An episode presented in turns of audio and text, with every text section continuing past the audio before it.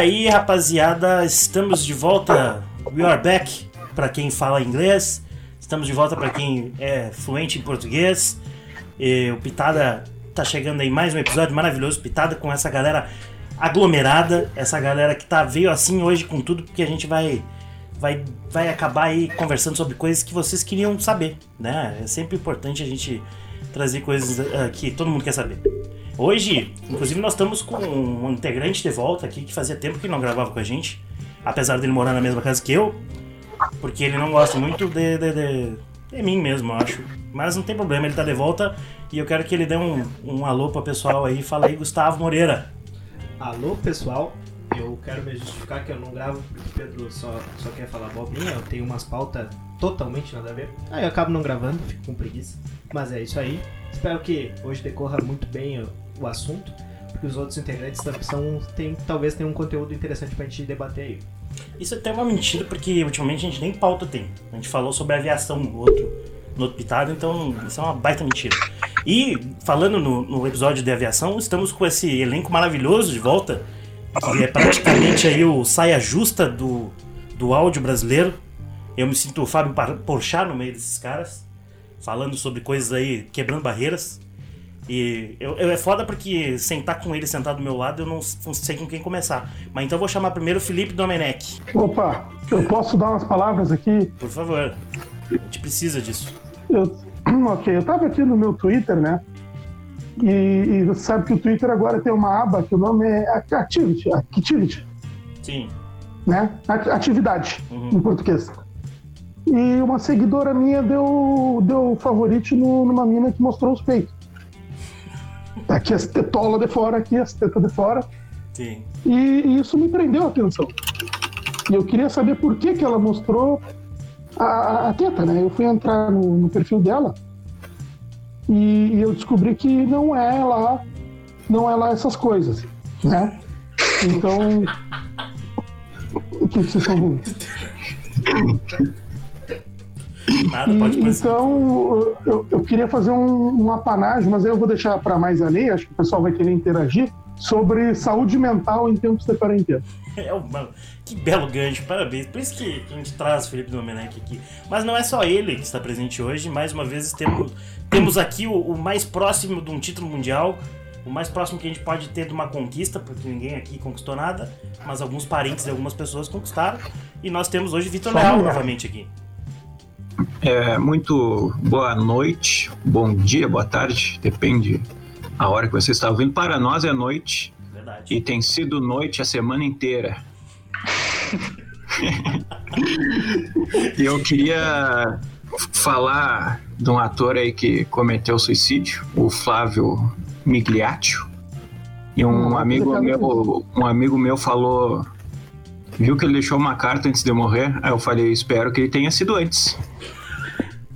Senão, e não depois. É, porque senão é questão mediúnica e religião que a gente não fala nesse podcast. É. E eu tenho medo de, de mediundos. Medianos. Era Mas, isso. O Victor sempre traz um conteúdo muito polêmico, isso que o pessoal adora ouvir aqui.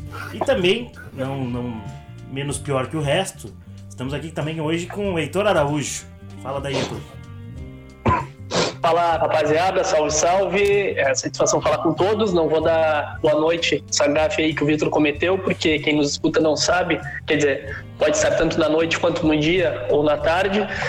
É, falar sobre esse gancho aí do Domenech, sobre a saúde mental em, em quarentena. E até o Vitor já acabou falando em suicídio, né? Que acaba sendo um pouco dessa questão, desse período de isolamento. E eu acho que é um período muito importante né, para a gente refletir sobre, sobre as nossas vidas, mas uma reflexão positiva né, de como, como nós gostamos de viver em sociedade, como nós gostamos de interagir uns com os outros, que é, em período curto que ficamos em casa acabamos tendo essa saudade. Né? Então, acho que é um período para a gente refletir, para a gente dar mais valor as nossas relações pessoais no futuro, mas também é um, um período muito importante para a gente descobrir a interação que nós temos com nós mesmos.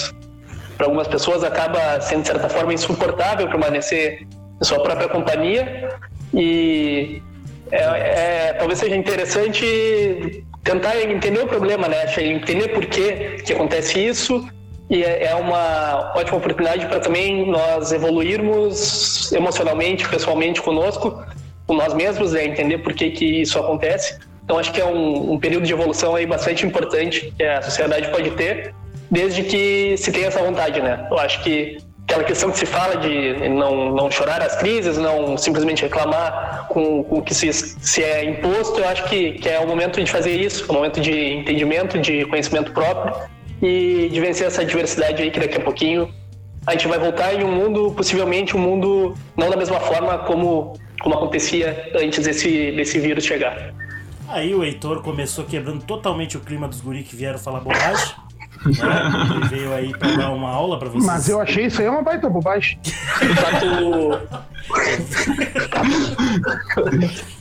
Mas tu sabe que essa, essa reflexão, essa reflexão só veio porque eu possivelmente sou um corona, né? Senão eu não, não estaria falando esse tipo de coisa também. Ah, tem que controlar nas piadas, então, pra um não. Inclusive aí, se eu tossir, gurizada, é, é importante sair da sala, né? Tapar o nariz. O povo quer rir. Inclusive, aproveitando que o, o Heitor puxou esse assunto. As pessoas devem estar. As pessoas devem estar admiradas que está acontecendo, que te- tá tendo pitada muito, muito seguidamente. Mas a única motivação por isso é que tá a gente tá. Mas é que a única motivação admirei isso. ninguém na minha Aqui tá muito difícil. Mas a única motivação Ninguém- pra isso é que a gente tá fugindo desse. de, de- de parar pra pensar sobre nós mesmos pra vir aqui conversar abobrinha e entreter as pessoas que gostam de, escutar. Eu não sei se tem alguém que gosta disso. Mas se alguém gostar, a gente tá fazendo isso. A gente evita pensar um pouco nas nossas vidas pra vir aqui despertar esse sentimento pensar de na vida dos outros. Eu, eu só estou aqui para ouvir vocês falando e ficar mais feliz comigo mesmo porque eu não sou vocês, entendeu? Sim. Com Sim, certeza. Mas esse é o intuito do podcast. Eu não sei você, se você acompanha outros podcasts, mas eu gosto de escutar podcast pra ver que tem gente pior que eu. E aí eu me sinto muito mais feliz com isso, inclusive. Agora, É para serve no deixar, Twitter também, inclusive, né? Exatamente. pra deixar um clima mais, mais festa, não festa, mas mais fã, um exercício mental aqui. Será que tem índio? Porque o índio mora longe. Será que tem índio que, que ficou e passou tipo uma semana? Por que, que não tá vindo nossa encomenda? Ah, ele saiu da, da aldeia e descobriu que tinha um vírus mortal.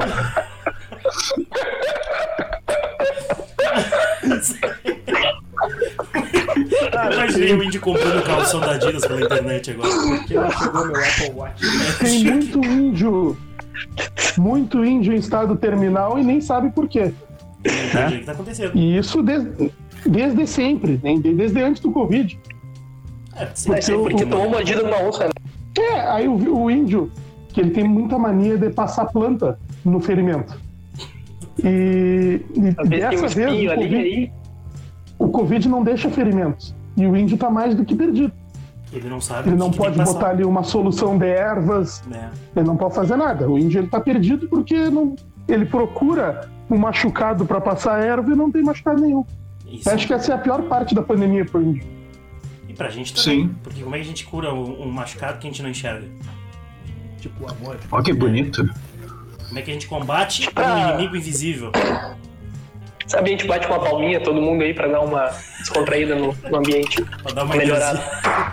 uma energia lá em cima. Obrigado. E agora sim. Mas conte para as pessoas, gente, pra, o que, o que você tem feito. Porque a gente começou, a gente gravou outro episódio lá no começo da pandemia, que a posso gente tava contar. rindo. A gente tava rindo da situação.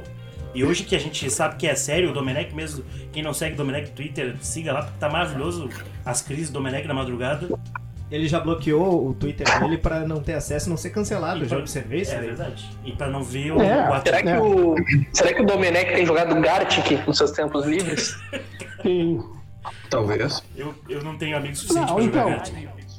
Então, eu tenho, eu tenho algumas críticas quanto ao noticiário ah, em relação ao coronavírus, né? Eu tenho, eu tenho feito sérias críticas em relação à imprensa, porque a, a imprensa ela está dificultando muito a nossa vida.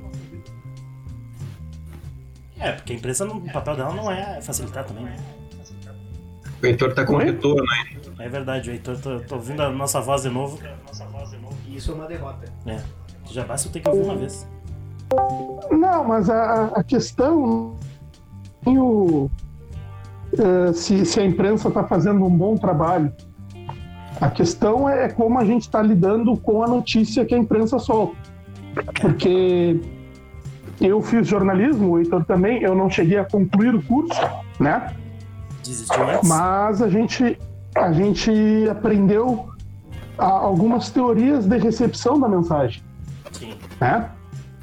A gente tinha Dworkin, Horkheimer, essas, essas, essas porra.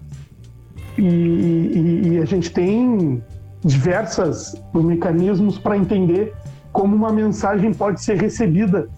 E, isso tudo passa da maneira que tu, tu a comunica. Então, eu acho que o debate sobre a imprensa gira um pouco sobre isso.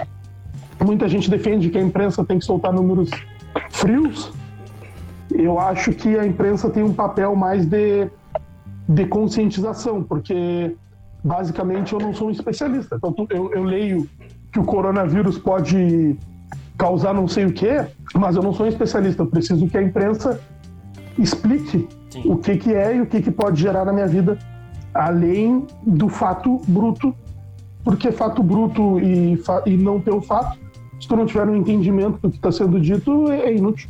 É, principalmente. Essa é a minha que- crítica. Não, mas eu Sem querer. A crítica do Domenech, principalmente que hoje o nosso maior canal de, de entendimento, digamos assim, sobre a pandemia é o Atila, né? Que todo mundo aí tá adorando ele, eu já conheço o Atila há muitos anos. E o Atila, ele não. quer- Por mais que ele seja comunicador, ele já fazia essa, essa parte de comunicação sobre ciência e tudo mais. Ele não é um. Ele não trata muito de jornalismo, né? Então, às vezes, ele erra muito na comunicação como- e, e acaba fazendo com que a população inteira do mundo se apavore. Como, como diria o Guerrinha, né, o, o pianista tem que tocar piano. O guitarrista tem que tocar guitarra.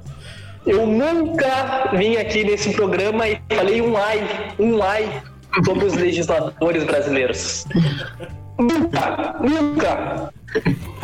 Isso é uma verdade. Em momento algum, em momento algum, usei meu espaço, meu lugar de fala para atacar advogados, juízes, desembargadores, o que quer que seja relacionado ao campo das leis.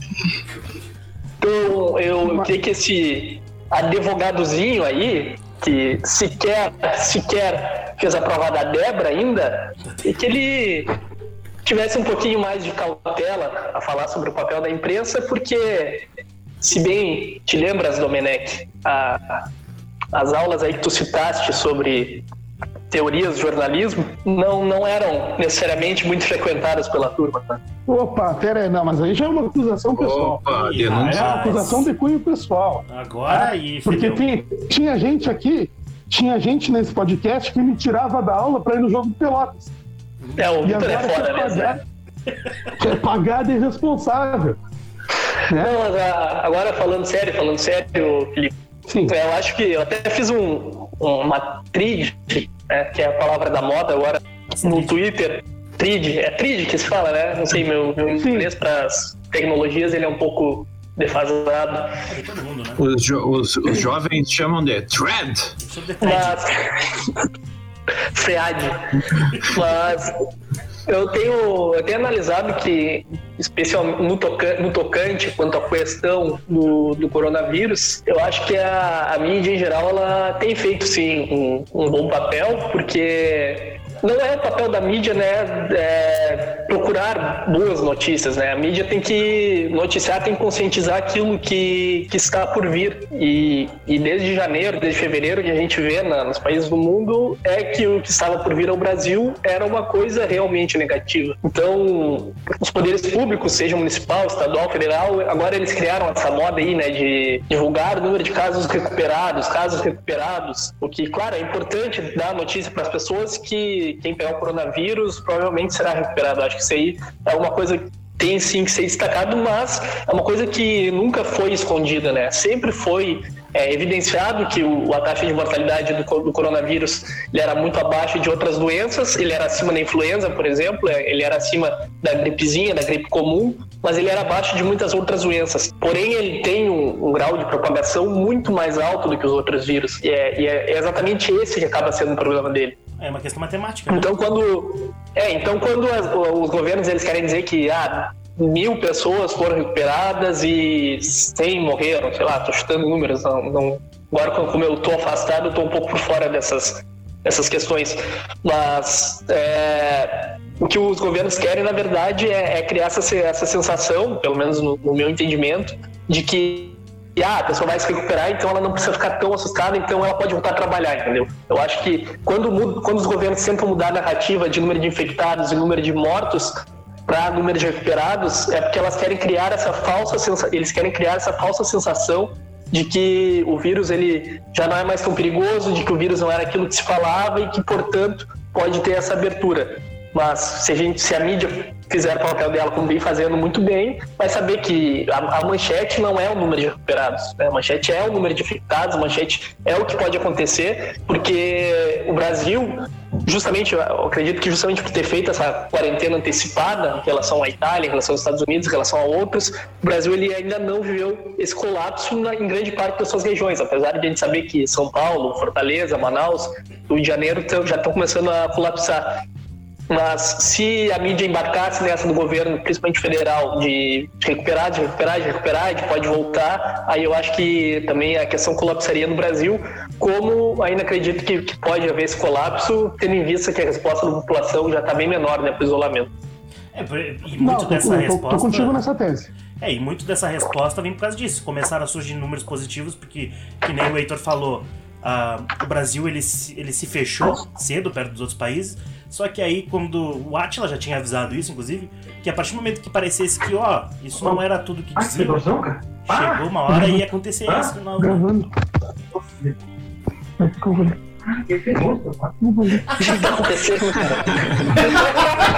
tá bravo que eu tô, tô fumando no quarto e me xingar aqui. Ah, cheguei. Ah, agora cheguei a Achei... Tom Charra foi boa. Achei que a sopinha de ervilha tinha ficado pronta, rapaz. Ficou pronto. Ficou a ervilha tá fria já. Não, ficou pronta, mas eu passei por uma crise institucional aqui. Mas ah, e ainda, ainda sobre, sobre a imprensa que eu tinha, eu, não foi isso aí que eu falei no Twitter, na verdade, eu acabei fugindo do tema. Mas o, o que eu falei no Twitter é que é uma ótima oportunidade essa pandemia e também esses absurdos que o governo federal vem fazendo, que é uma ótima oportunidade para a mídia ela se, se reinventar nas suas construções de narrativas, nas suas notícias, no seu modo de trabalhar.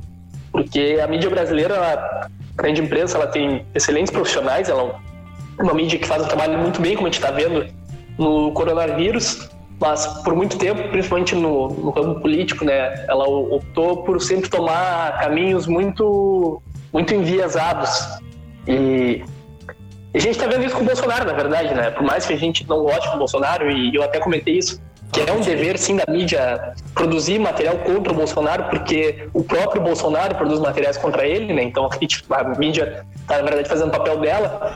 Mas, Ela tá publicando é, o que ele produz, né? É, é mas muitas vezes, muitas vezes, muitas vezes é exagero, né? A gente vê a Globo News, por exemplo, é, 24 horas por dia falando mal do Bolsonaro. É, é, talvez não precise tanto, talvez possa ter um pouquinho mais de, de, cautela. A gente sabe que a imparcialidade não existe, mas por meio da técnica jornalística de apuração, de produção de conteúdo, tu pode pelo menos tentar se aproximar dela. Não precisa ser tão descaradamente contrário, porque quando a mídia te, assume esse papel tão anti-bolsonarista, quem é bolsonarista já vai, evidentemente, passar a ignorar tudo aquilo que vem sendo dito.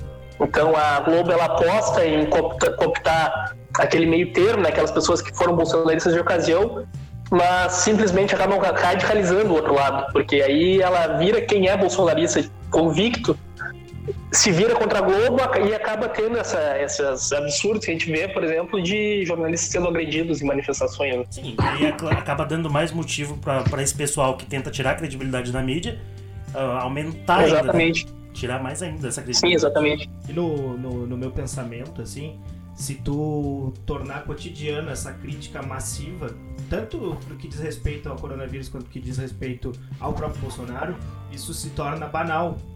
Por exemplo, eu vou dar o, o, que eu acho, né, no meu pensamento, o que desde o início começou a ser chamado de fascista todo mundo que votava no Bolsonaro, etc, etc. Isso, a palavra fascista se tornou uh, banal. Hoje chamar o cara de fascista nazista é um, algo bem cotidiano, digamos assim, e ele não tem o peso que deveria ter. Uh, e isso pode afetar na comunicação quanto ao coronavírus no pensamento. E, e liberou mais ainda as atitudes fascistas, né, digamos assim. Exatamente. Tanto que se tornar, ser racista hoje em dia já virou uma questão de dizer, não, mas não é bem assim, sabe? Tipo, relativizou tem, demais. Tem até um estudo agora, perdoe o amadorismo, não lembro qual a fonte, mas que é a mesma estratégia de campanha do, do Putin e do Trump, que é falar absurdos 24 horas por dia até que normalize e qualquer coisa que tu falar, por mais absurdo que seja, já vai ser esperado. Sim. Sim, isso aí é, isso é chamado a, é, a tática de guerrilha da comunicação, né? Isso. E eu, eu tava lendo um cientista político também falou a Carta Capital, como o bolsonarismo ele dita o, o debate político no Brasil. É, que ele, ele até cita que o Getúlio Vargas foi o pioneiro do, da propaganda política no rádio, o Collor na TV, Bolsonaro é o pioneiro da propaganda política nas redes sociais no Brasil, porque é justamente isso, ele tem aquela chamada gabinete do ódio, né? Aqueles robôs disparam de fake news e, e tal. E sobre qualquer assunto ele consegue levar pro. Pelo menos que eu interpretei que ele quis dizer foi isso. Qualquer assunto ele consegue levar para onde é confortável para ele. Né? Então ele, ele sabe ter um domínio de, de discurso que leve a, a pessoa que é contra a debater aquilo que, vai, que será favorável a ele. Né? Então tu quer discutir com, com argumento, com dados, com, sobre algum, alguma questão, e ele te leva para uma outra questão e que acaba virando uma bateção de boca, e aí na bateção de boca o especialista na verdade é ele, né? É, esse conflito, essa violência acaba sendo sempre benéfica para ele, porque essa é a especialidade de discurso do Bolsonaro. Sim, concordo. Não, mas a. Pode, pode falar, Felipe. A, no, a notícia boa que a gente tem é, em relação à perda de apoio na própria internet do Bolsonaro. Sim, Inclusive, com o disparo, mesmo com o disparo de robôs, e, enfim, uh, a gente pode ver em gráficos e em números que o apoio dele não passa mais de 20% no total de mensagens relacionadas a todos os assuntos que ele propõe, na verdade. Uh, o problema segue sendo esse, que o Vitor e o Heitor saltaram, não é nem mais em relação ao apoio, o problema é ele seguir conseguindo ditar o assunto, mesmo que seja benéfico ou não para ele, a questão de quem vai apoiar ele ou não. Porque se o assunto for confortável para ele, como disse o Heitor agora, tanto faz se o cara vai estar tá xingando ele ou não. É, acho que está na hora da, da, oposição, e aí não a mídia, mas a oposição institucional, começar a criar um antídoto de verdade para isso, porque o antídoto que a, que a oposição está criando não deu certo na eleição um, e parece até, não ter se transformado até um amigo, agora. Um amigo meu estava dizendo que, que não, não acredita no Bolsonaro em 2022, 2022, né? Porque várias questões né, de desgaste que ele vai ele tá criando no governo dele, agora, agora essa briga com o Moro, mas eu acho que é, é muito cedo para a gente descartar, porque vamos ser sinceros, lá em 2016, quem acreditava no Bolsonaro em 2018? Quando surgiu do Bolsonaro em 2018, até em 2018, quando começou a pesquisa ali, ele estava crescendo, mas ele estava lá atrás, todo mundo pensava, não, agora vai ter o debate e ele vai se enforcar, né? Ele vai acabar. E a, e a gente esquece que o Bolsonaro tem, tem essa tática de guerrilha de comunicação por trás dele muito forte. E, e eu já não subestimo mais o Bolsonaro subestimava o Trump nos Estados Unidos e depois subestimava o Bolsonaro aqui. E um se elegeu, depois o outro se elegeu. E, querendo ou não, antes do coronavírus, ele estava com aprovação relativamente alta para o governo dele. Então, nada, nada agora ele está embaixo, mas nada nos diz que se ele conseguir sobreviver a essa crise aí que gigantesca que ele criou em torno dele, se, se ele tiver esse suporte para continuar no governo, nada nos, nada nos prova de que ele não vai usar a máquina pública para criar uma agenda positiva para ele e de que ele consiga criar um outro caos em 2022 que ele possa sair eleito, né? Assim como era em 2018, era um caos, né? se a gente for ver. E vai depender muito de é como que... todo mundo vai sair dessa pandemia, né? E agora o problema também é que ele não. O inimigo dele agora vai ser alguém menos direita que ele, mas ainda de direita. É, inclusive, que, que eu já tinha, eu venho falando ultimamente lá nas minhas redes sociais, que até o meu amigo Fernando Rich, um abraço se ele estiver escutando, ele, ele falou a mesma coisa, que o Bolsonaro ele, ele consegue ser tão baixo, o discurso dele é tão baixo, que ele tá criando pessoas do nível um pouco superior a deles como pessoas de, de sabe, de grande importância para a nação. Tipo, o próprio Mandetta, agora o Moro, porque essas pessoas estão tirando a imagem delas relacionadas ao Bolsonaro e elas começam a surgir como algo aceitável. Elas começam a surgir como pessoas que são muito melhores que o Bolsonaro. Sendo que elas não são só. Elas não são tão do mesmo nível, porque são pessoas que elas têm um pouco de noção que o Bolsonaro ele já perdeu faz muito tempo, né? E a prova. É, e são pessoas, né, que. que na verdade são pessoas que estão sendo falsas, né? A gente vai ver o Dori e o Witzel É. falando coisas do Bolsonaro, mas o Witzel tem coisas tão ruins quantas, né? Ah, tipo, aquela questão dele de comemorar o, o sequestrador lá que tinha problemas mentais, né? Que foi morto pela polícia. Que ele desceu do helicóptero comemorando, que é, aquilo ali é questão de sociopatia também, assim como o Bolsonaro expõe diariamente né, nas suas entrevistas. E agora já o Witzel quer se colocar como uma figura mais humana, né, como uma figura mais, é, mais coerente do que o Bolsonaro. Mas a gente sabe que o Witzel só foi eleito porque foi com o Flávio Bolsonaro nas áreas de milícia, né? Inclusive tem, tem o cara do Intercept perguntou isso pro Witzel no Roda Viva e eu confesso que eu não vi a resposta, eu só vi no Twitter ali que o cara te fez essa, essa pergunta. Ele E o. Flávio Bolsonaro levou o Witzel em 2018 nas áreas de milícia. E aí, por que, que ele tava lá, né? Então, o, o Witzel se cola no Bolsonaro e agora, porque é conveniente, ele se afasta. O Moro é a mesma coisa, o Dória é a mesma coisa. MBL Então, também. Porque, mas na o verdade. isso é- MBL. Então, isso é tem, tem que ficar muito atento ao oportunismo, né? É, dessas pessoas Porque agora é muito fácil tu É, querer se desvi- desvencilhar da imagem do Bolsonaro, porque o Bolsonaro tá per- perdendo esse, esse apelo que ele tinha, então o pessoal não vai voltar agora para pro PT, entendeu? O pessoal não vai querer votar no pessoal de esquerda. Então eles precisam de outra opção. Então qualquer pessoa que conseguir limpar a imagem deles durante esse lixo todo que está sendo criado, vai surgir como uma- um grande pretendente aí para a nação brasileira. E eu vou fazer um gancho com essa. É, eu queria fala. apenas fazer uma ressalva. Perdão se eu interrompi alguém. Não, pode falar. Não, que Ah. tu interrompeu a tua janta, porque a gente tava ouvindo barulho da- da, Eu tô tomando minha sopinha aqui. Ah, eu tô, tô que nem o Mauro César que gravou um, um podcast jantando e ficava batendo no prato que achou engraçado. Vai entrar esse barulho depois. Ah, na verdade, a gente tem que também saber separar que alguns quadros da direita, inclusive que apoiaram o Bolsonaro, não são como ele. Não são inaceitáveis no debate público. Sim. Porque eu, pelo menos, considero que tu tornar a direita inaceitável no debate público infla mais o número de da, os seguidores da direita do que da esquerda. Então, a gente tem que tolerar, por exemplo, que haja um partido novo. Eu acho Tá, que. o, o Partido Novo, pelo menos o Amoedo e algumas lideranças, tirando o Zema, né, que ainda tá abraçado com o Bolsonaro, pelo que eu vejo, o Partido Novo nunca foi bolsonarista. Pelo menos eu não lembro do É, Amoedo foram- eles ir a foram muito- público e abrir voto no Bolsonaro. Não, não lembro se ele fez isso, mas também se Não, ele abriu foram- voto, ele não, não foi um apoio, né? Ele não subiu no palanque com o Bolsonaro. Porque a gente tá falando de Dória, por exemplo, a gente tava. O Dória, Dória teve o Bolso Dória. Ah, sim, acho- até Aí Eu acho o Dória. Aí no Grande Sul o teve Sartonaro, É, safado. de por exemplo. É Sartonaro. Mas o Eduardo Leite Então- também fez. Sim, os dois Mas candidatos. também assim, tem, é, é, Tu tá fez, mas não fez, né? Mas ao mesmo tempo. uma ocasião eleitoral. O Dória, sim, o Dória eu concordo. O Dória é, é tão abominável quanto o bolsonarismo, a diferença é que usa terno Armani.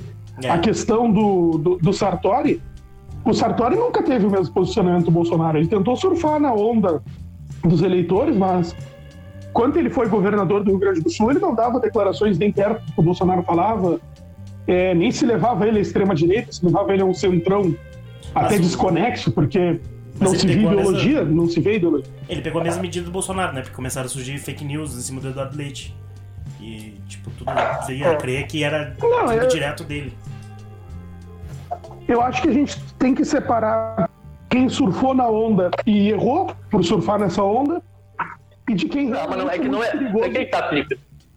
É que quem surfou nessa onda não errou. Quem surfou nessa onda sabia onde estava indo. Sabia tudo que Bolsonaro era, era, sabia que Bolsonaro seria assim no governo e simplesmente surfou nessa onda, deu apoio pro cara para conseguir o apoio de volta. Não foi um erro, não foi, ah, eu achei que o Bolsonaro ia ser de tal jeito e o Bolsonaro foi de outro. E, Pelo contrário, eles sabiam que Bolsonaro seria daquele jeito, mas eles não se importavam, porque eles só queriam ser eleitos na esfera estadual, se não fossem eleitos, queriam conseguir um cargo na esfera federal. Né? Acho que é isso. não, e o bom exemplo do Dória é que É, é que falo não mais como- sujaram a imagem, né? A imagem do Dória não ficou suja por causa do Bolsonaro. A, a imagem dele ficou su- suja junto ao próprio eleitorado, no caso, que apoia o Bolsonaro ainda. Sim, exatamente. Porque o grande problema é tu criar a cisão dentro do teu próprio eleitorado. É. Outro grande problema é que, embora eu ache que a gente tem que aceitar alguns quadros, ainda que eu considere pessoalmente deploráveis, para mim o grande problema é a esquerda abraçar algumas narrativas de quadros que são deploráveis só porque está contra o Bolsonaro. É, isso talvez seja certo agora, mas pode ser muito perigoso no futuro. Porque a esquerda está abraçando o Dória. Tá, totalmente. A esquerda vai a público elogiar o Dória.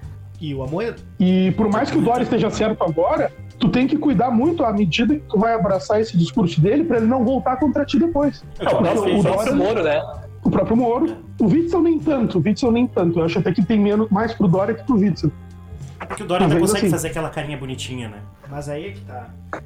Tu olhar a entrevista do Witzel, não sei se chegou a olhar no Roda Viva, cara, eu nunca tinha visto um cinismo tão grande quanto daquele do Witzel, e que tu, na minha visão, dá pra entender direitinho que ele tá fazendo, sendo a favor do isolamento social, exatamente pra se desligar da imagem de Bolsonaro. Porque é, ele, cara, ele lendo ali o que ele tava falando, tipo, tu- enfim, dá uma olhada, e quem estiver nos ouvindo, dá uma olhada nessa entrevista do, do Witzel Roda Viva, que dá pra entender que ele tá exatamente pra ser oposição do Bolsonaro. Ah, pegando a avaliação do povo que está a favor do isolamento social, etc., e tá surfando nessa onda. E outra coisa que eu gostaria de implementar na discussão é se a gente observar ah, o debate que houve na Globo News entre Haddad e o Major Vitor Hugo, que é o representante do, do governo no, no Congresso, o Amoedo e o Ciro Gomes. Ah, o debate entre Ciro Gomes e Amoedo existiu. Entre o Haddad e o Vitor Hugo foi banalizado, porque o Vitor, ele baixa, ele baixa muito o nível do debate. É, o e acaba. bolsonarista. Exatamente. Porque o bolsonarismo ele é uma ideologia, não é só o Bolsonaro, ele é uma ideologia como um todo. Ah, e o, o de- o debate foi baixado e estão conseguindo botar o PT numa onda que não faz sentido. Eles conseguiram eleger um inimigo, inimigo ah, e tá sendo o PT e, e- e PSL ainda, né? Ainda PSL, mas o bolsonarismo como um todo, ah, tá sendo botado no mesmo polo, assim, como oposição extrema. E o debate não foi coronavírus no, naquele, naquele momento. Ele nem soube deba- responder nada. Não soube falar nada. E o Nada. debate ficou, ah, Bolsonaro, Lula, tipo, pelo amor É, de Deus, o Haddad Haddad- até tentou sair, mas não Cara, O tinha. Haddad tentava falar algo e ele via que o Lula tá preso. também. O Tarso Genro escreveu uma coluna pro Sul 21 agora na semana, falando sobre isso, né? De como a mídia né, lá em 2018 conseguiu colocar dois extremos que não existiam. Que era de um lado um capitão fracassado, um militar com uma carreira ridícula na corporação, que não fala nada com nada, que não tem coerência, com um professor universitário, um ministro da educação bem avaliado, um prefeito de São Paulo que tomou medidas progressistas, e a mídia conseguiu vender em 2018 como se fosse a cruz ou a espada, né? Como se o eleitor tivesse no, no meio de um caminho entre dois com dois extremos totalmente É. radicais para escolher entre um lado e outro. Que, que a gente sabe que não é verdade, não. O- Por mais que tenha esse ranço com o PT, o Haddad é um, é um quadro bastante, talvez, conservador dentro do partido. Então, e, e- e o debate da Globo News, acho que o Círio Amoedo foi, foi bem legal. Foi muito bom, foi bem produtivo, especialmente as falas do Ciro, né? E quando chegou a vez do Haddad com o Major Olimpo, eu, mais que eu goste muito do Haddad, eu acabei fazendo outra coisa, porque é justamente isso, né? O, o Major Olimpo criou aquela. É, criou aquela falsa retórica, né? Porque o Lula fazia isso, porque o PT fazia isso, Ah, não sei o quê. E aí eu.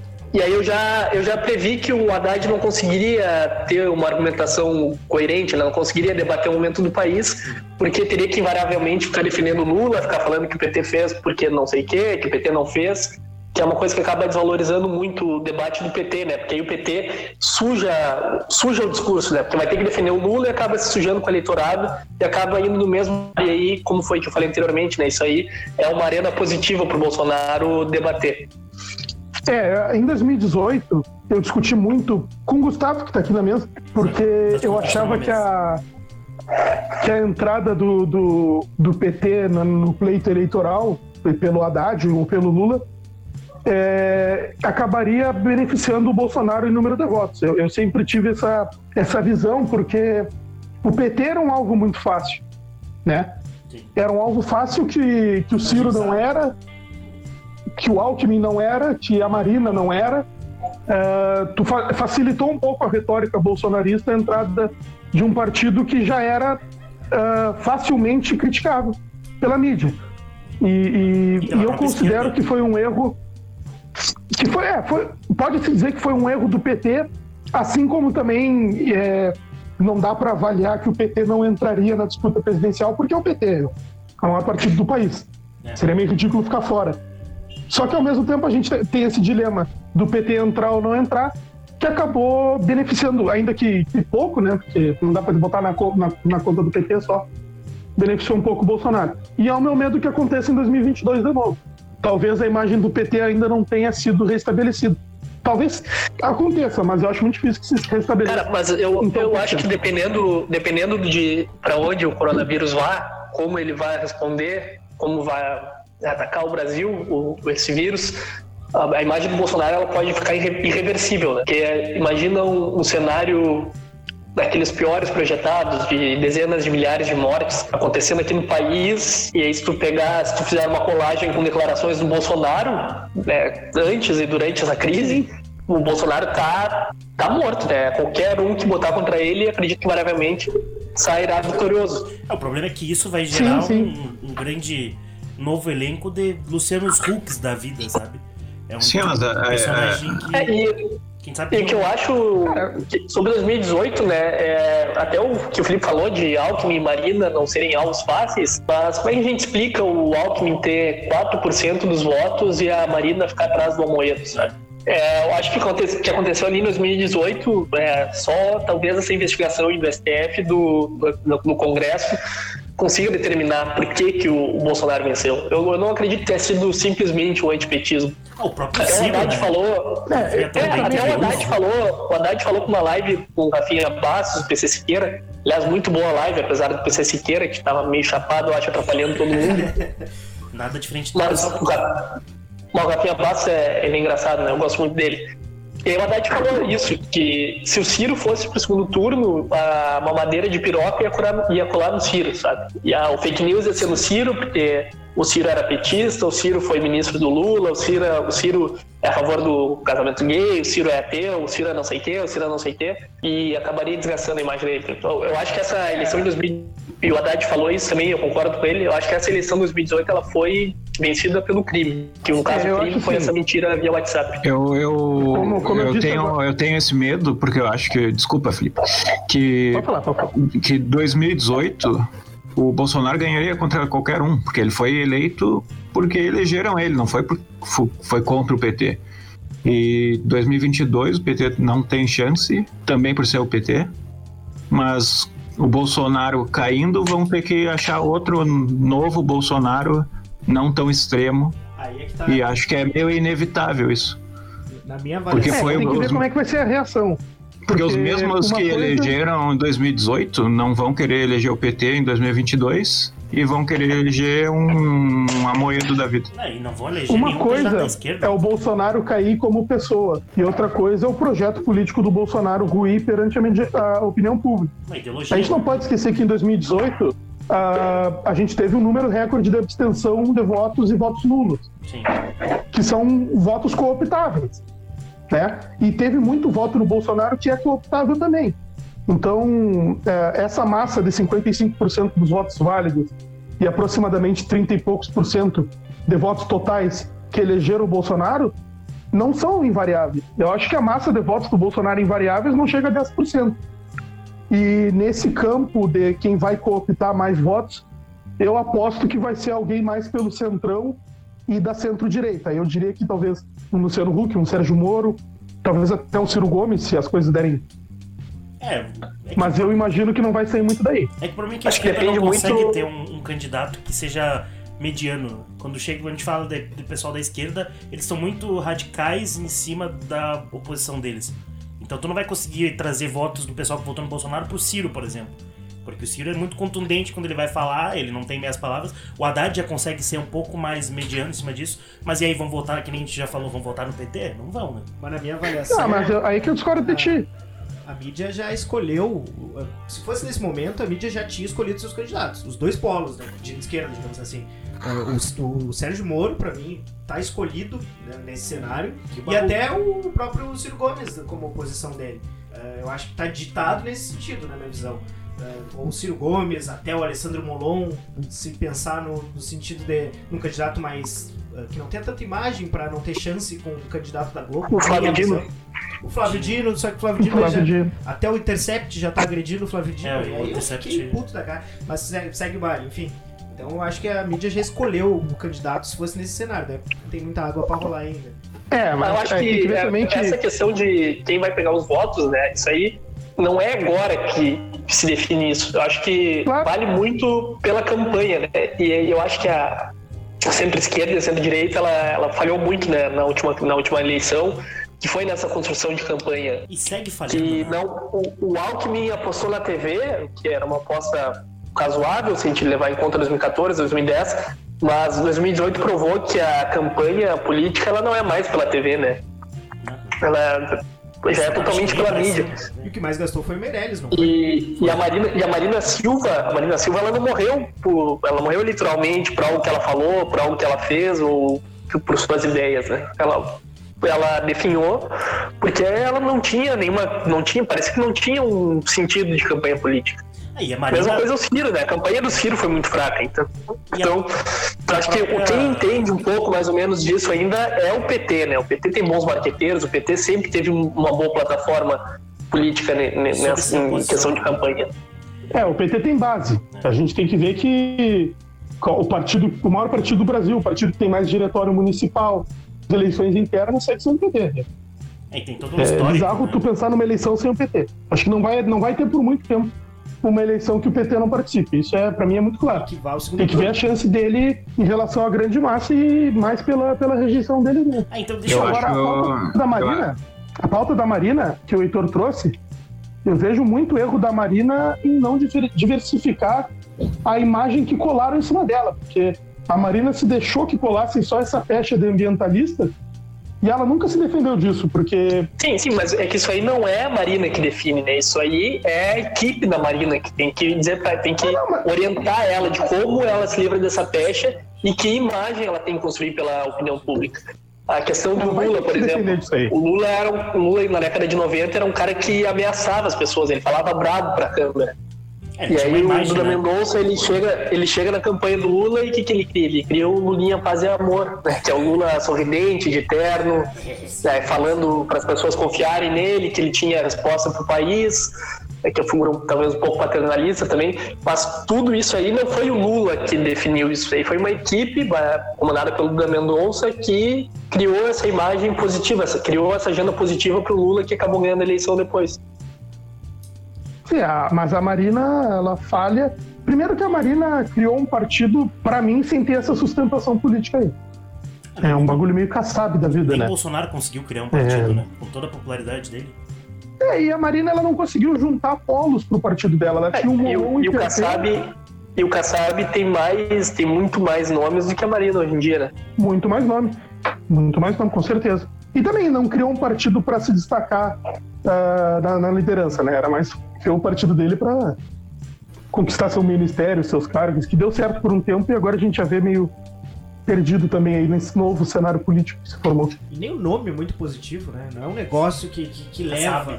Já Não, não, lembra tô Kassab. dizendo. eu Então, tô ninguém falando do partido da Ah, Marina. tá. O rei É, de né? sustentabilidade. É É, rei muito de longo o nome. sustentabilidade, né? Eu, como marqueteiro, não gosto desse nome. Rede de sustentabilidade.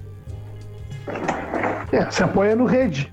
É. Mas Mas ah, rede eu, pra mim o grande direita, problema assim, segue sendo não ter polos. Também. porque ela tinha o Molon. O Molon foi pro partido dela, ficou um tempo lá e agora já saiu. Já tá no PSB, se não me engano, né? Tem o Randolph, né?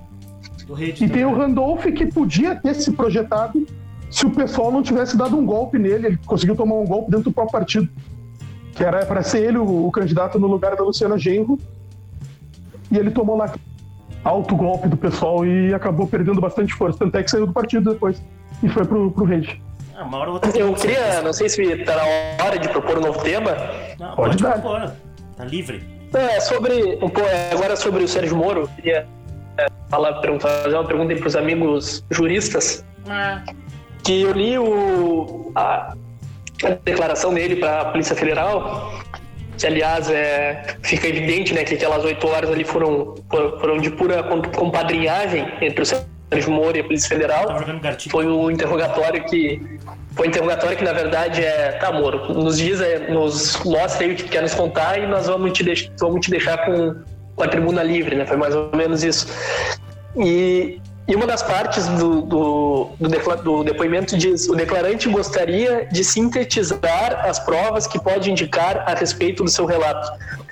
Então, o relato dele foi basicamente tudo aquilo que ele já tinha dito né, quando ele anunciou a sua demissão. Tentando interferir na Polícia Federal, que queria trocar a superintendência do Rio de Janeiro e, e o diretor-geral e não apresentava nenhum, nenhum, nenhuma lógica, nenhuma explicação né, sobre essa troca, nenhuma, nenhuma questão técnica. E o Moro não queria concordar, mas depois concordaria se pudesse indicar, enfim, toda essa ladainha aí que a gente já sabe.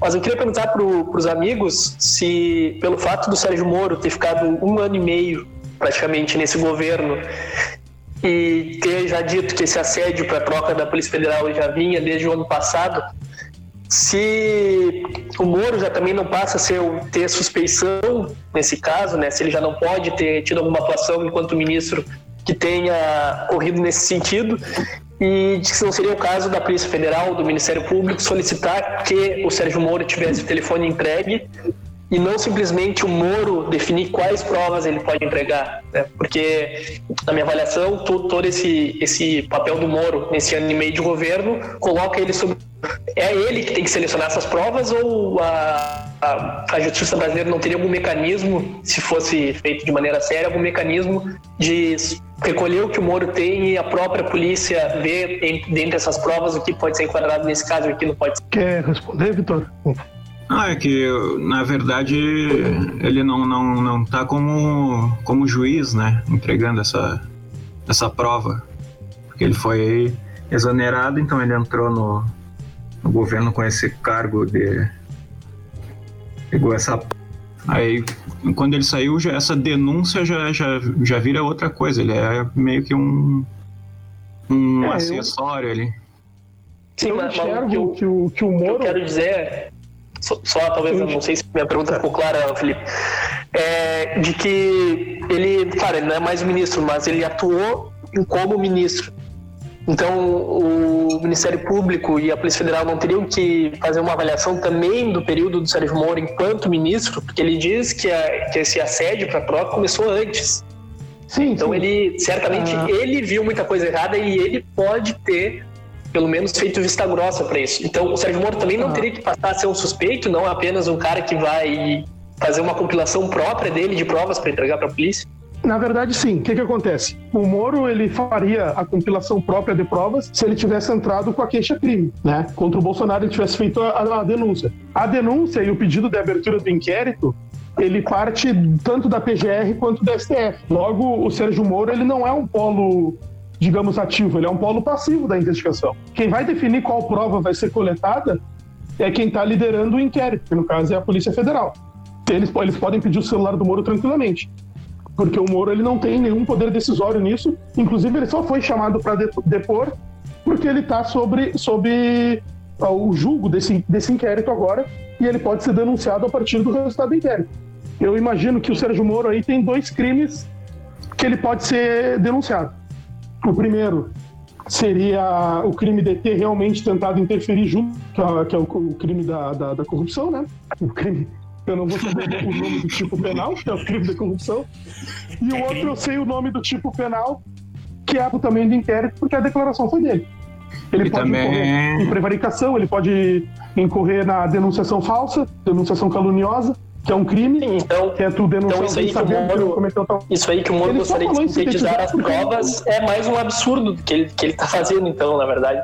É, na verdade, como é dentro do, do direito dele ali, ele pode entregar a prova que ele quiser. Então ele fala, ah, vou sintetizar aqui as provas para enviar para vocês. Não é um crime que ele cometeu, porque quem está respondendo é ele, ele inclusive tinha o direito de ficar quieto. Sim, Mas sim.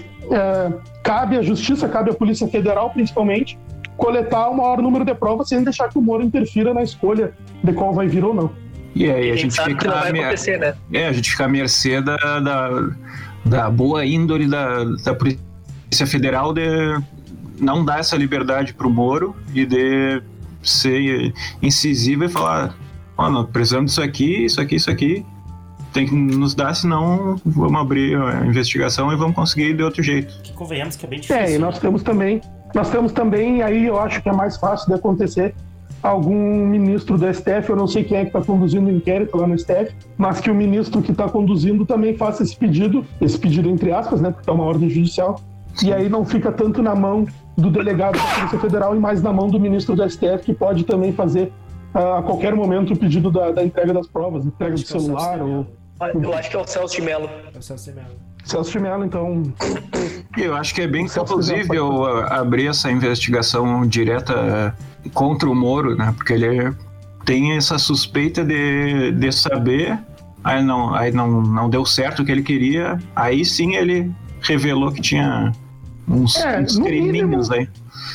a gente não pode condenar ele sem, sem ter resultado, sem sentença penal ou condenatória. Mas aparentemente, aparenta muito fortemente que no mínimo o Moro prevaricou nesse caso. Olha, Tem a, tem a suspeita. nós estamos passando interessante. suspeita muito forte. Suspeita, gente. Você que está ouvindo, você, Ninguém tá Você- nada aqui, ninguém tá afirmando você nada. que trabalha no, no MP, que está ouvindo. Por favor. Imagina se o o Pitado é usado como prova investigação. na É. investigação usada. reportagem investigatória. Eu vou fazer o link com o que o Heitor falou, com, com um leigo nessa área, assim, que inclusive, é, fazendo novamente o link com o que disse, com o que foi perguntado o Wilson Witzel ontem. Ah, porque ele acusou bastante o governo federal de não atuar nessa área da justiça, que o Bolsonaro prometeu isso e aquilo, e ele não está conseguindo executar muito bem no estado do Rio de Janeiro ah, algumas medidas mais rígidas, digamos assim, porque não tem o apoio do governo federal. Ah, e se eu não me engano foi até o, o Demore que fez essa pergunta, que seria, ué, então, se o Sérgio Moro, que era o ministro da, da segurança, ah, da, era de segurança, né? Era ministro de segurança? Certo. É. Justiça e Segurança Justiça e Pública. Segurança Pública. Isso. Tá, ótimo, obrigado. Ah, se ele que liderava essa pasta ah, não tava. Ele tava no governo e não tava tendo esse acesso, não tava tendo esse apoio do governo estadual, então ele também é culpado, porque o, Witzel- o Witzel tentou ah, adular ali naquele sentido o Sérgio Moro, inclusive fez um pequeno convite, digamos assim, para o Sérgio Moro integrar uma secretaria no estado do Rio de Janeiro. ah, e, é- e já começou a acusar o, o presidente Bolsonaro. Então, nesse sentido, a gente pode dizer que na política também teve, teve essa, esse crime, digamos assim, não crime, mas essa acusação de que o Sérgio Moro estava sendo conivente com, com a. com a. Com, como é que eu vou dizer? Com o- a politicagem do Bolsonaro. Então, ao meu ver, mostra É muito é, a ideologia política dos dois, que foi uma briga política e não o, o, o vilão e o mocinho. Ah, É, não, sim, é só a gente. É só a gente ver né, a trajetória toda do Moro, independente de gostar ou não da- do trabalho dele em Lava Jato, mas um juiz de 22 anos que se diz sério, né, que se diz contra a corrupção, largar essa magistratura para assumir um governo do Bolsonaro, cara, isso aí já mostra que ele tem interesses muito muito maiores do que o que ele diz, né? Não é simplesmente combater corrupção. Se fosse combater corrupção, ele nunca se juntaria ao governo do Bolsonaro, porque a Marielle foi. Teve o caso da Marielle, foi que em 2017, 2018. E, se não me engano, o Bolsonaro já, já tinha relações né, do Bolsonaro, com, do- dos filhos do Bolsonaro com esse caso. Né? Já, já se tinha ligações do Flávio Bolsonaro, com possíveis ligações do Flávio Bolsonaro com a milícia. A gente já tem a atuação do Carlos Bolsonaro também, que é um vereador que é o vereador mais influente do Brasil, né? Nunca vi isso, um vereador do Rio de Janeiro, tá toda hora dando palpite sobre, dando palpite, frequentando ambientes de governo federal. Então já tinha todas as evidências ali de que o, o, o Bolsonaro, o clã Bolsonaro, tinha ligações com o crime, né? Que não era um, um candidato puro, como se falava. E o Moro sabia disso. Então, o Moro largar 22 anos de magistratura, magistratura para embarcar nesse governo né, já mostra que alguma coisa o Sérgio Moro tem e a gente não sabe qual é, né? A gente não sabe se ele quer ser presidente, se ele quer ser ministro do STF, enfim. Só Mas acho tá bem claro que, que o, o foco dele não é o combate à corrupção, né? Como ele Ah, gosta de falar. Só lembrando ao nosso caro ouvinte eh, que essa, essa, como é que eu vou dizer, essa tentativa do, do Bolsonaro de mudar o procurador eh, e se beneficiar, segundo a acusação do, do Sérgio Moro, ela já aconteceu e o Sérgio Moro não deu esse chilique que ele deu agora, que largou o governo. Que, Sim, exatamente, exatamente. Né? Então é bom a gente lembrar que santo ele não é. Ah, mas eu acho que é aquela coisa, ele quis já começar a desvencilhar a imagem dele juntamente ao. Sim, sim, certo. É, porque pra mim, a minha, Cara, a e- minha visão é, é bem notório que, que a ideia do Moro é entrar na vida política. É, e vamos, vamos ser sinceros, né? Pelo que a gente viu nesse depoimento para a Polícia Federal, o Moro ele não tem nenhuma prova do que ele Não. Acho que se ele tivesse provas, ele já, ele já teria apresentado pelo menos alguma para a Polícia Federal. Porque aquele, aquele sprint ali que ele mandou pro Jornal Nacional, aquilo ali é a palhaçada dele, na verdade, né? Aquilo ali é só o- é uma jogada política para enfraquecer o Bolsonaro e para enfraquecer é, de tabela a, a deputada federal lá, Carmen Zambelli. E, e aquela coletiva de, de renúncia do, do Moro, fazendo esse monte de acusação sem ter essas provas, aquilo ali foi pura, foi pura política. Aí ele abre dizendo: Ah, infelizmente eu não queria fazer isso em meio a esse período de pandemia. Se ele não quisesse fazer isso no período de pandemia, ele não teria feito. Exatamente. Ele teria aceitado essa interferência do Bolsonaro, teria engolido, teria talvez feito uma, talvez feito uma manifestação, como o Mandetta fez algumas vezes, antes de ser demitido, dizendo: Pô, eu acho que não poderia, mas o presidente faz, não sei. Sua crise, ele fala: Tá, então, Bolsonaro, tô fora, tu fez isso, isso e isso. Não gostei. Mas não, a saída dele já foi extremamente estratégica para enfraquecer o Bolsonaro e para se autopromover.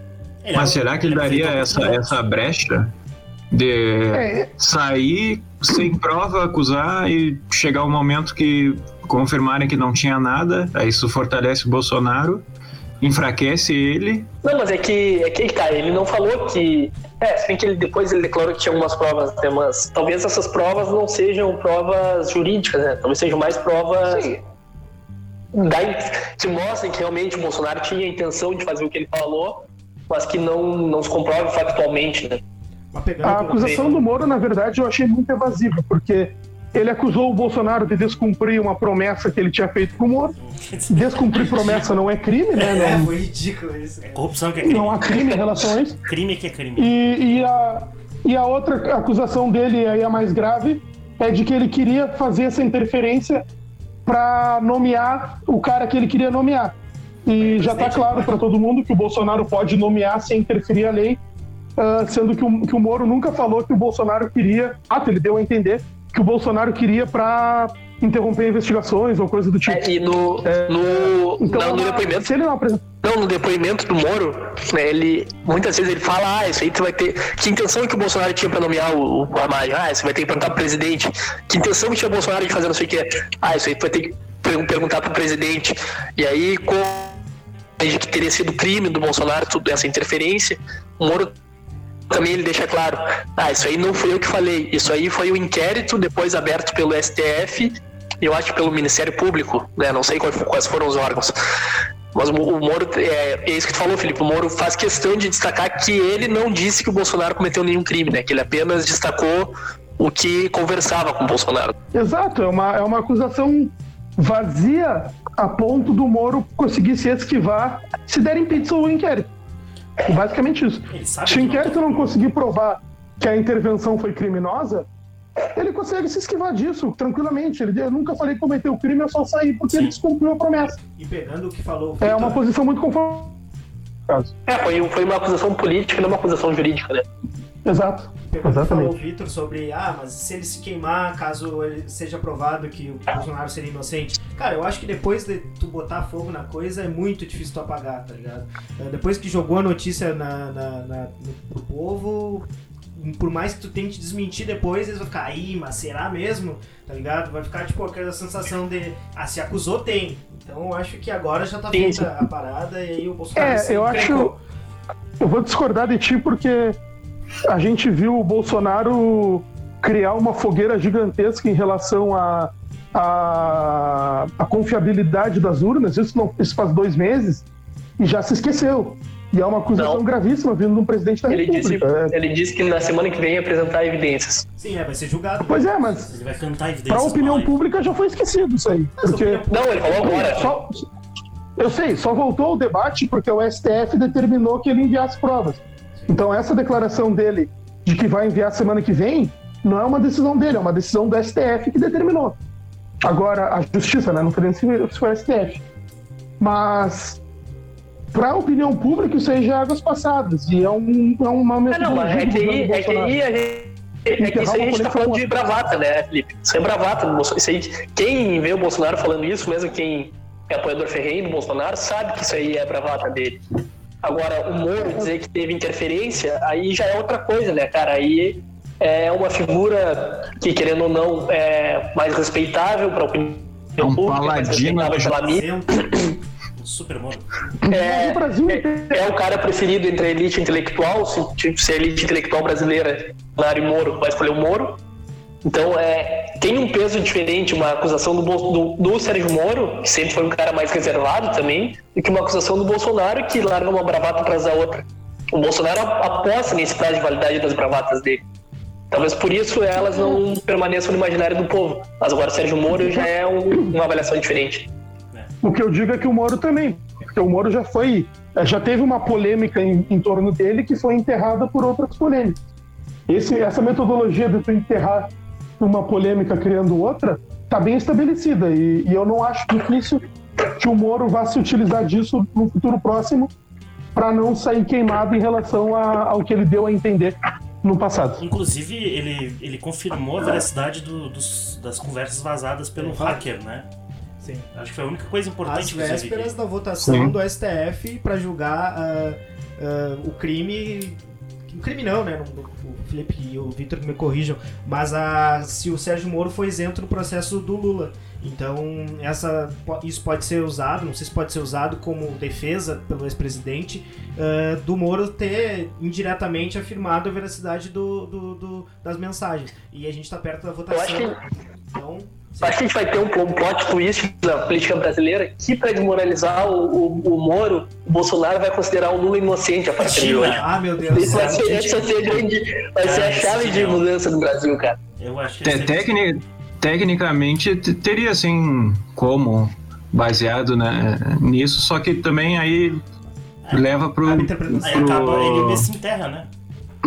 que leva É pra, que o pro Lula lado enterra que é, um, uma- praticamente. é uma- Lula me enterra. é que são mensagens só, pode ser uma prova que não é suficiente, aí até Mas querer, né? Alguém tem que querer também Isso. dar início a esse todo processo para falar que na verdade não, não não foi um processo regular aí para refazer acho que Brasil sendo Brasil isso não vai acontecer É muito difícil. mas mas tecnicamente poderia Também a gente pode observar que o Dias Toffoli tá um pouco brabo, fez uma manifestação. é, é, acredito que tenha sido particular, assim, é, digamos com seus amigos, algo assim.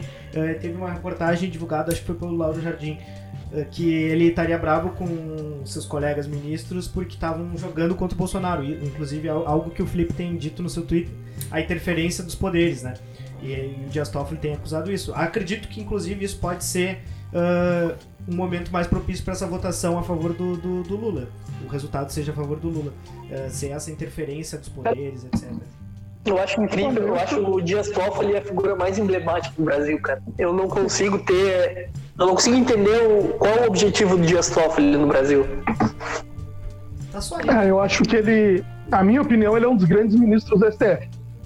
É, ele, ele é o que menos vai a público dar opinião própria e é isso que se espera de um juiz, de um julgador, né? Que fale só dentro dos autos. Então, eu vejo mais o, o STF, o STF. Eu vejo o Dias Toffoli com mais moral do que a grande maioria dos ministros, pelo menos do ponto de vista jurídico. Ele vai estar no Roda. Ele pelo assim. menos ele pelo menos se, se atém a falar em torno é, dentro dos autos. Ninguém sabe, é, ele pode fazer um absurdo amanhã, mas até o que a gente sabe, até hoje, dia 5 de maio, ele tem sido um cara que se manifesta mais dentro dos autos do que fora deles. E eu espero mais ou menos isso do, do Poder Judiciário. esse negócio do, do processo midiático só prejudica tanto a população quanto o judiciário, que pode se tornar um, um monstro a ser detido. E aí o Brasil vai pro buraco total. E lembrando que é tão absurdo tudo isso que acontece no Brasil, que o Brasil parece uma grande série, que a gente tá falando da política, esse episódio tá falando sobre política em meio a uma pandemia. Em meio a gente tá chegando pró- próximo do ápice da pandemia do nosso país, e o, o- todo esse governo Bolsonaro consegue gerar conteúdo pra gente. É Isso que eu fico mais abismado. O melhor, o melhor é que quem ouviu o Tem começo, quem, quem ouviu a fala inicial de cada um dos, dos integrantes aqui, não faz, não faz ideia de pra onde o programa ia. E o programa foi pra um lugar totalmente diferente Não. do que foi falado. Não, e, não, e se a gente Olha, eu vou dizer uma coisa. falar de Eu saí daqui, o programa tava leve, Tava. e eu, vou, eu fui pegar uma sopa de ervilha, voltei e tava isso aqui já. Eu não sei como é que Não começou fui isso. eu. Não conseguiu segurar É, essa eu, água. Não, eu, não, eu- eu não quis interromper o Felipe, mas o melhor ministro é o Marco Aurélio. Agora briga. Ele fala muito fora do. Qual, tal. qual o seu melhor? ele- Qual o melhor Ele, ministro? ele, ele fala uma- umas palavras que, que ninguém sabe que existe. Bons sabe, bons parabéns. Ah, eu não Ele- sei qual é o melhor ministro. Pra mim, o Ele- pior é o Barroso. Ele deve varar a noite lendo o, o dicionário. We just. Eu gosto do O Lewandowski, companheiro. O Barroso é lamentável. O Barroso ele fere a, a autonomia do judiciário de uma maneira absurda, né?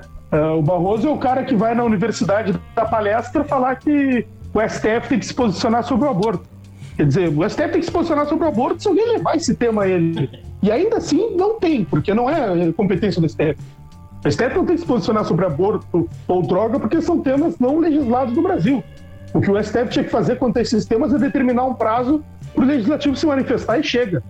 Não é. Mas às vezes é melhor nem deixar o legislativo se manifestar, né? É, ele podia Deixa quieto, dar um então. prazo para o manifestativo não, legislativo não falar nada. Cancela o assunto por Mas- enquanto.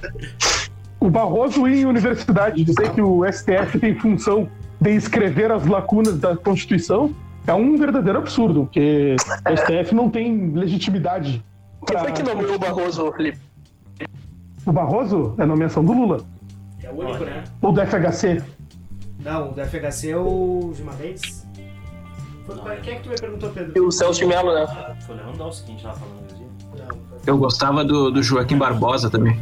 que Ele ficava deitado na cadeira. De Bruxas.